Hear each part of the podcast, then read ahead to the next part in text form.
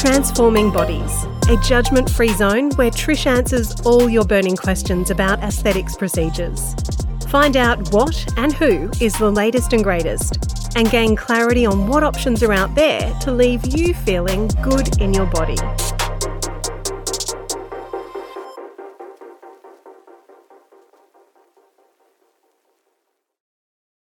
Hey listeners, it's Trish Hammond here from the Transforming Bodies podcast, and today I'm at the Non-Surgical Symposium and I'm talking with James Vivian, who's from Victoria, and he's a dermal clinician. So we're going to talk about, first of all, how he started, what is a dermal clinician, and a whole bunch of other stuff. So welcome, James. Thank you so much. Great to be chatting to you today and to be at the Non-Surgical Symposium, which is so far so good. It's been a great day. I know. How exciting is it? Mm, it's really great. And as a dermal clinician, as you mentioned, it's so wonderful to be part of the um, – what am I part committee. of? I'm part of the scientific committee, yes. And I'm sitting amongst um, a wonderful um, broad spectrum of different practitioners, and it's the first time they've had a dermal clinician as part of the committee. So it's a lovely inclusive event, and I've got lots of my colleagues here, and it's great to um, be part of part of the process. It's so funny because I found out about dermal clinicians only like about a few years ago when I saw that there was a conference on by the A S C D. Mm-hmm. A S D C. Or, A S D C. I know, I know. Yeah. And um, and then I thought, what is a dermal clinician? And I met someone and whatever, so I love it. And I was just talking to the president of ASAPS and we talked about the same thing, the fact that they can learn something from you and you like it's just so inclusive. So I love that too. Awesome. But tell us, first of all, you're doing a couple of talks here at the moment, but I'm going to ask you, how did you even get started doing what you do now? So tell me, so how did you get started in the industry? Like, what did you do before you did this, and what made you become a dermal therapist? How'd you start?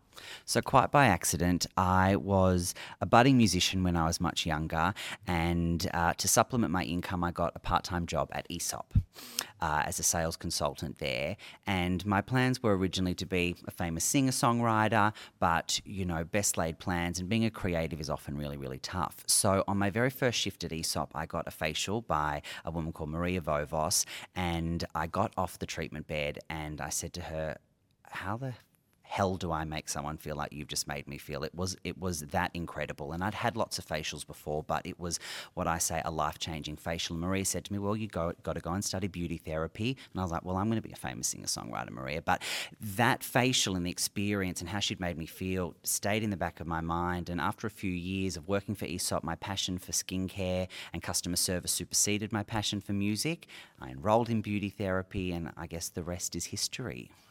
Oh, so you started off as a beauty therapist. I did, I did. So when I was, um, when I went to study the Bachelor of Health Science in Dermal Therapies at Victoria University, you had to have had or undertaken a diploma of beauty therapy. It was a prerequisite. Oh. So it was an extension of um, beauty therapy. And people often ask me, you know, what is a dermal clinician? And I like to sort of refer back to what a beauty therapist is, or, or sort of more so once was, where we were a bit of a Jack and, or Jill of all trades. We did manicures, pedicures, massage, facials, waxing, um, and also customer service.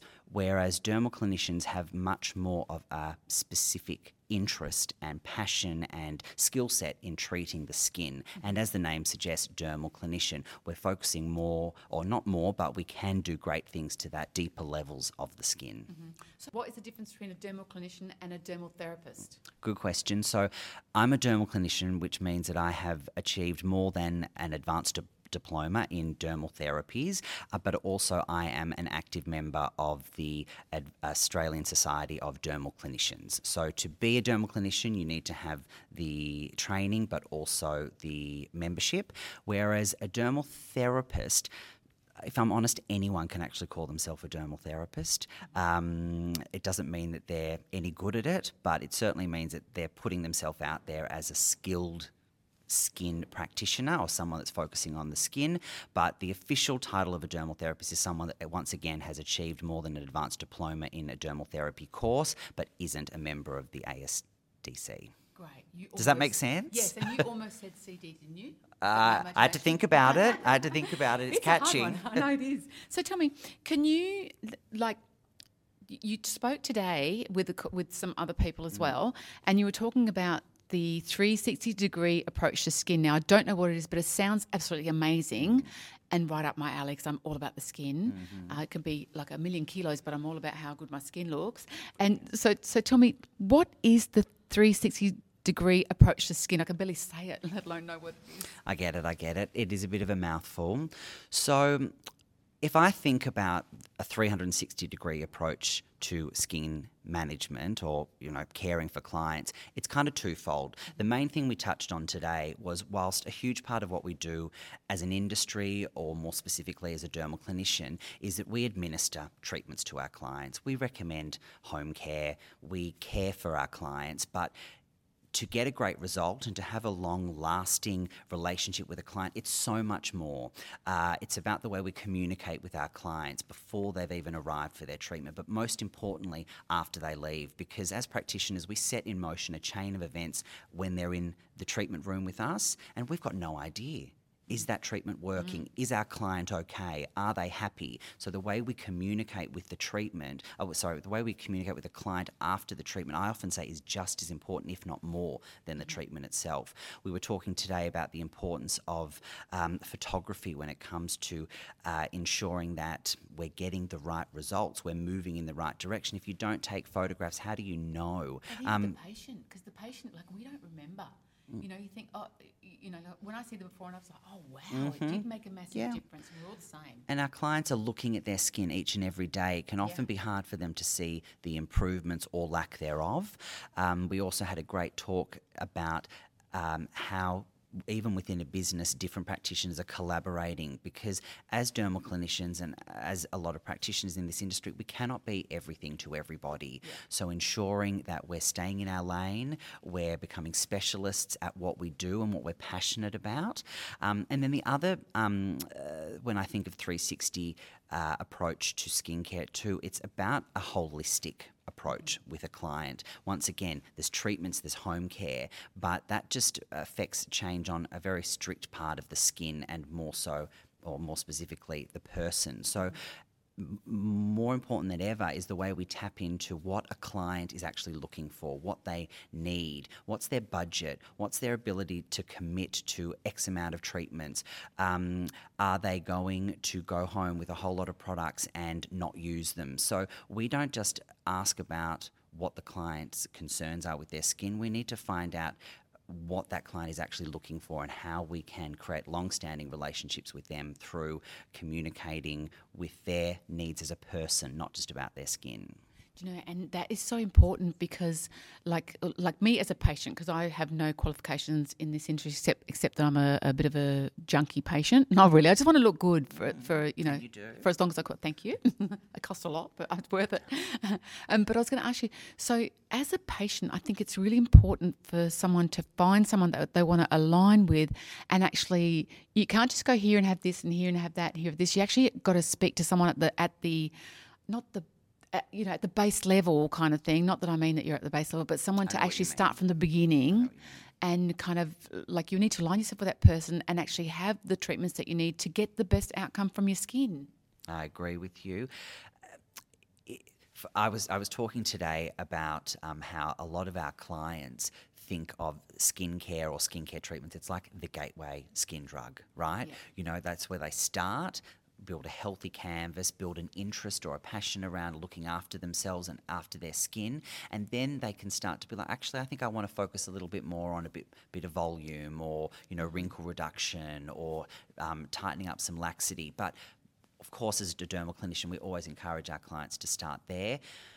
What often happens is a client will come in with a very, very long list of concerns, mm-hmm. and I will sort of pick the eyes out of the ones that I think are going to yield the most satisfactory and efficient result yes. to begin with. And so even just as an example, this week, you know, I had a client and we're working on her perioral dermatitis, um, her post-inflammatory hyperpigmentation and congestion. And she's on the bed and she's but she's saying to me, but what about my eyes? What about my eyes? And I'm saying, we'll get to your eyes. At the moment, you've got so many different concerns and you're really hyper-focused on all of them. Let's just focus on a, f- a few, mm-hmm. and then you might find that you don't care so much about your eyes because mm-hmm. everything's looking and feeling so much better. You're really, really um, taking more control over your skin and how it's responding. And we often find that people are like, do you know what? I don't care about my eyes anymore because, God, my skin's looking really good. Yeah, yeah. That's so true because I just recently went and had um, some Lip. treatments. Oh, I just went, recently went and had some treatments, and I said to the doctor, I said, oh, I just can't stand all this crap that's going on around my my jaw, and and, and I, I wouldn't. He goes, don't worry, it, it's a process. We're going to start by doing this, and then down the track we're going to do this. So it was really good that I wasn't going to go there and just get everything fixed at once. It was a process, and I think that's what people need to get used to when it comes to skin. You can't just go and have um, some skin treatment and then not look after your skin. You've got to actually main, have a level of maintenance, what you put in and what you put what you put in your mouth and what you put on your skin as well has got a lot to do with, you know, you can't just go and have, I mean, you can if you want, but it's not going to have as much effect if you do do it like that. Of course.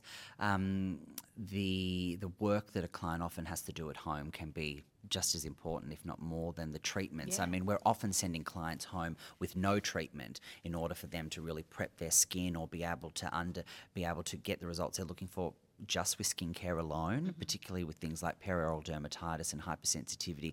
There is, and the treatments are just going to make the situation worse. Um, and then you touched on before about, you know, going from here to there. Sometimes there's merit in it if you're seeing specialists that are focusing on different yeah. things, but mm-hmm. but but you want to find someone that, as you said, resonates with you. Mm-hmm. You want to go on that journey, um, but you need to be impressed with them each and every time, because the thing I say is is that dermal therapies and a lot of, a, a, a lot of this industry, it's not an exact science.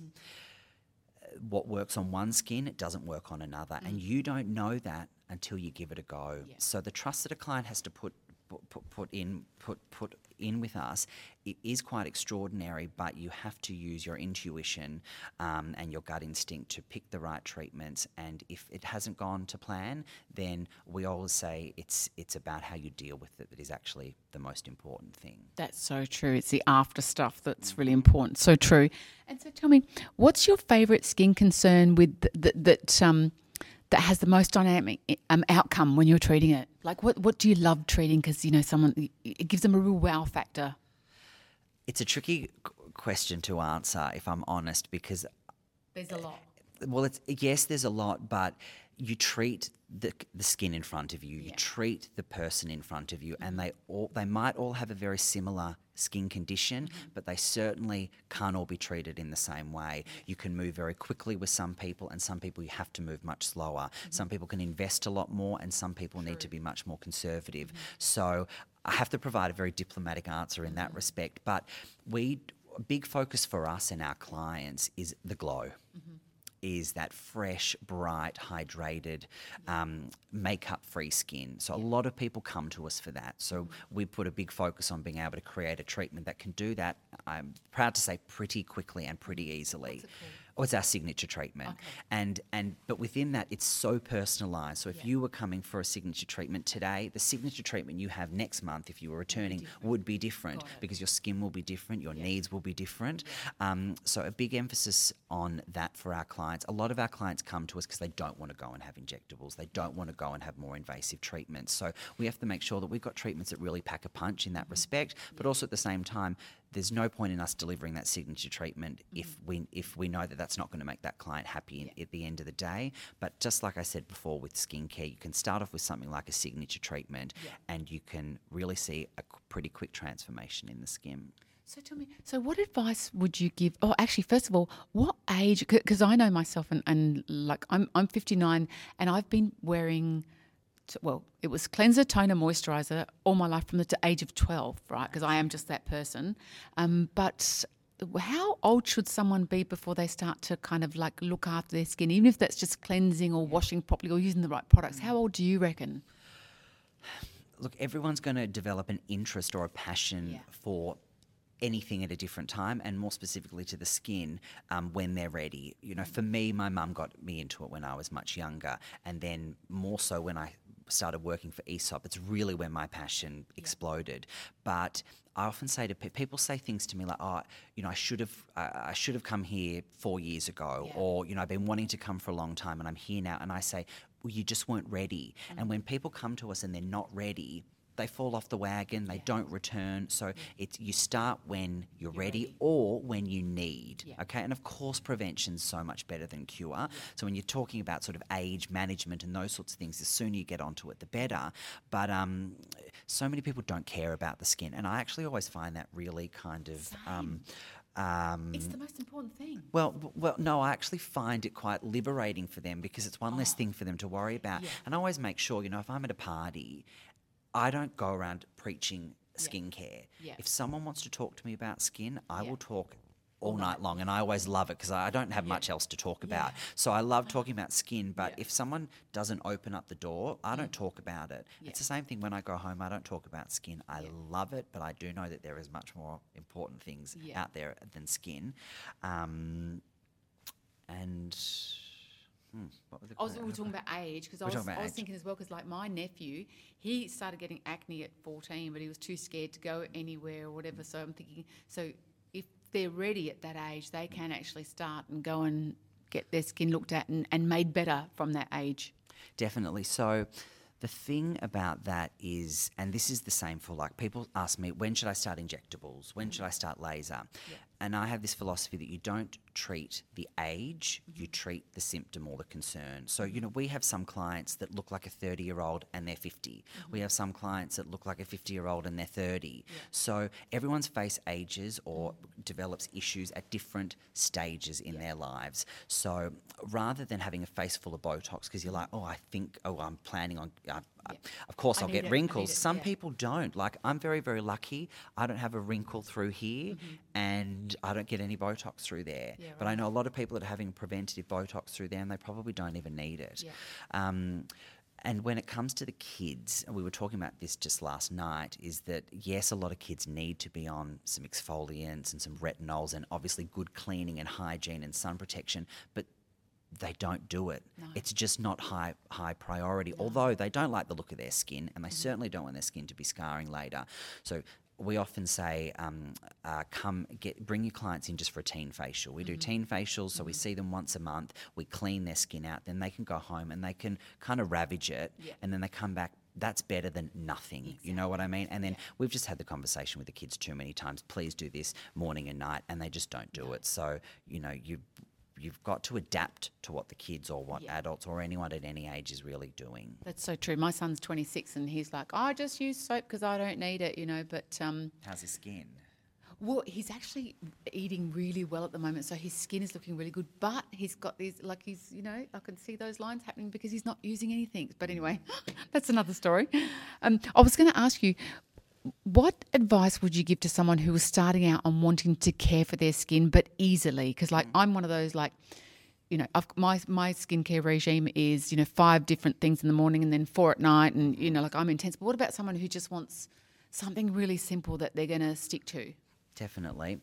Um, it's always very, very easy for me to say this, or I'm biased because I'm a, I'm a dermal clinician, but speaking to a professional about your skin and them advising you on what's appropriate, I think is always the best, because then you don't need to, so many people go and buy this brand and that range and then try that product and they're just disappointed, and quite often then they just decide, oh, stuff it, I'm not doing any skincare at all. Yeah. So I always think talking to a professional to partner your skin with the right products is great.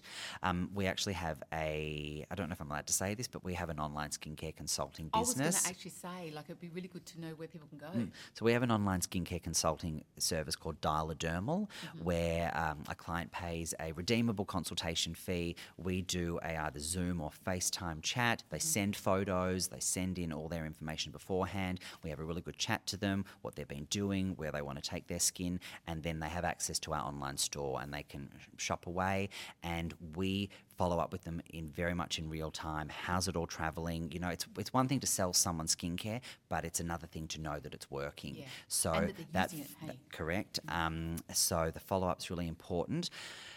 A lot of people don't want to do that. They don't have access to a dermal clinician. So my advice is always start with your basics. I know they're not very sexy, but it's a cleanser, moisturiser and sun cream, and obviously ones that are appropriate to their skin type or skin concerns. And then from there, you partner your skin concerns with serums. Yeah. And, and ideally it's an antioxidant serum for during the day, and it's some form of exfoliating retinol serum at night time. Yeah, that's not hard. And even because I always say, if you're not going to do anything, just use sunblock, for goodness sake, because especially my son. Yeah, sunblock, yes, but a cleanser too, you know, because yeah. you've got to wash that stuff Get off. Get that stuff off. Yeah. So tell me, can you share your personal skincare routine and the treatments that you like for yourself? Mm, of course. So I'm a big advocate of cleansing, and I do a two-minute cleanse morning and night. What? Yeah. Give it a go. What, it what a, do you do? You use your fingers? I do. So I'll be honest, I didn't know that I cleansed for two minutes. Mm-hmm. And over lockdown, when our business was closed, I did a lot of work on social media every morning and every evening. For a very long time, I did my, my routine yeah. live, and people could come and do it with me or ask me questions. And mm-hmm. people were saying, James, you cleanse for a very long time. And I was like, do I? And I timed it, and it was about two minutes. Now, what I love about a two-minute cleanse is, well, let me go back. Even the best cleanser in the world, mm. if you're someone that puts it on the skin for fifteen seconds, it's not doing anything. Oh, it's me. Just going down the sink. No, okay. You need to give even the best cleanser in the world enough time to work its magic on the mm-hmm. skin. Now, by working the cleanser across your skin for two minutes, you're stimulating circulation, you're removing a lymphatic um, build-up, you're stimulating and plumping up the tissues, you're focusing on areas of texture and roughness and concern, mm-hmm. um, and the skin just looks really fabulous after mm-hmm. you do that, and it's so receptive to everything you're going to put on subsequently.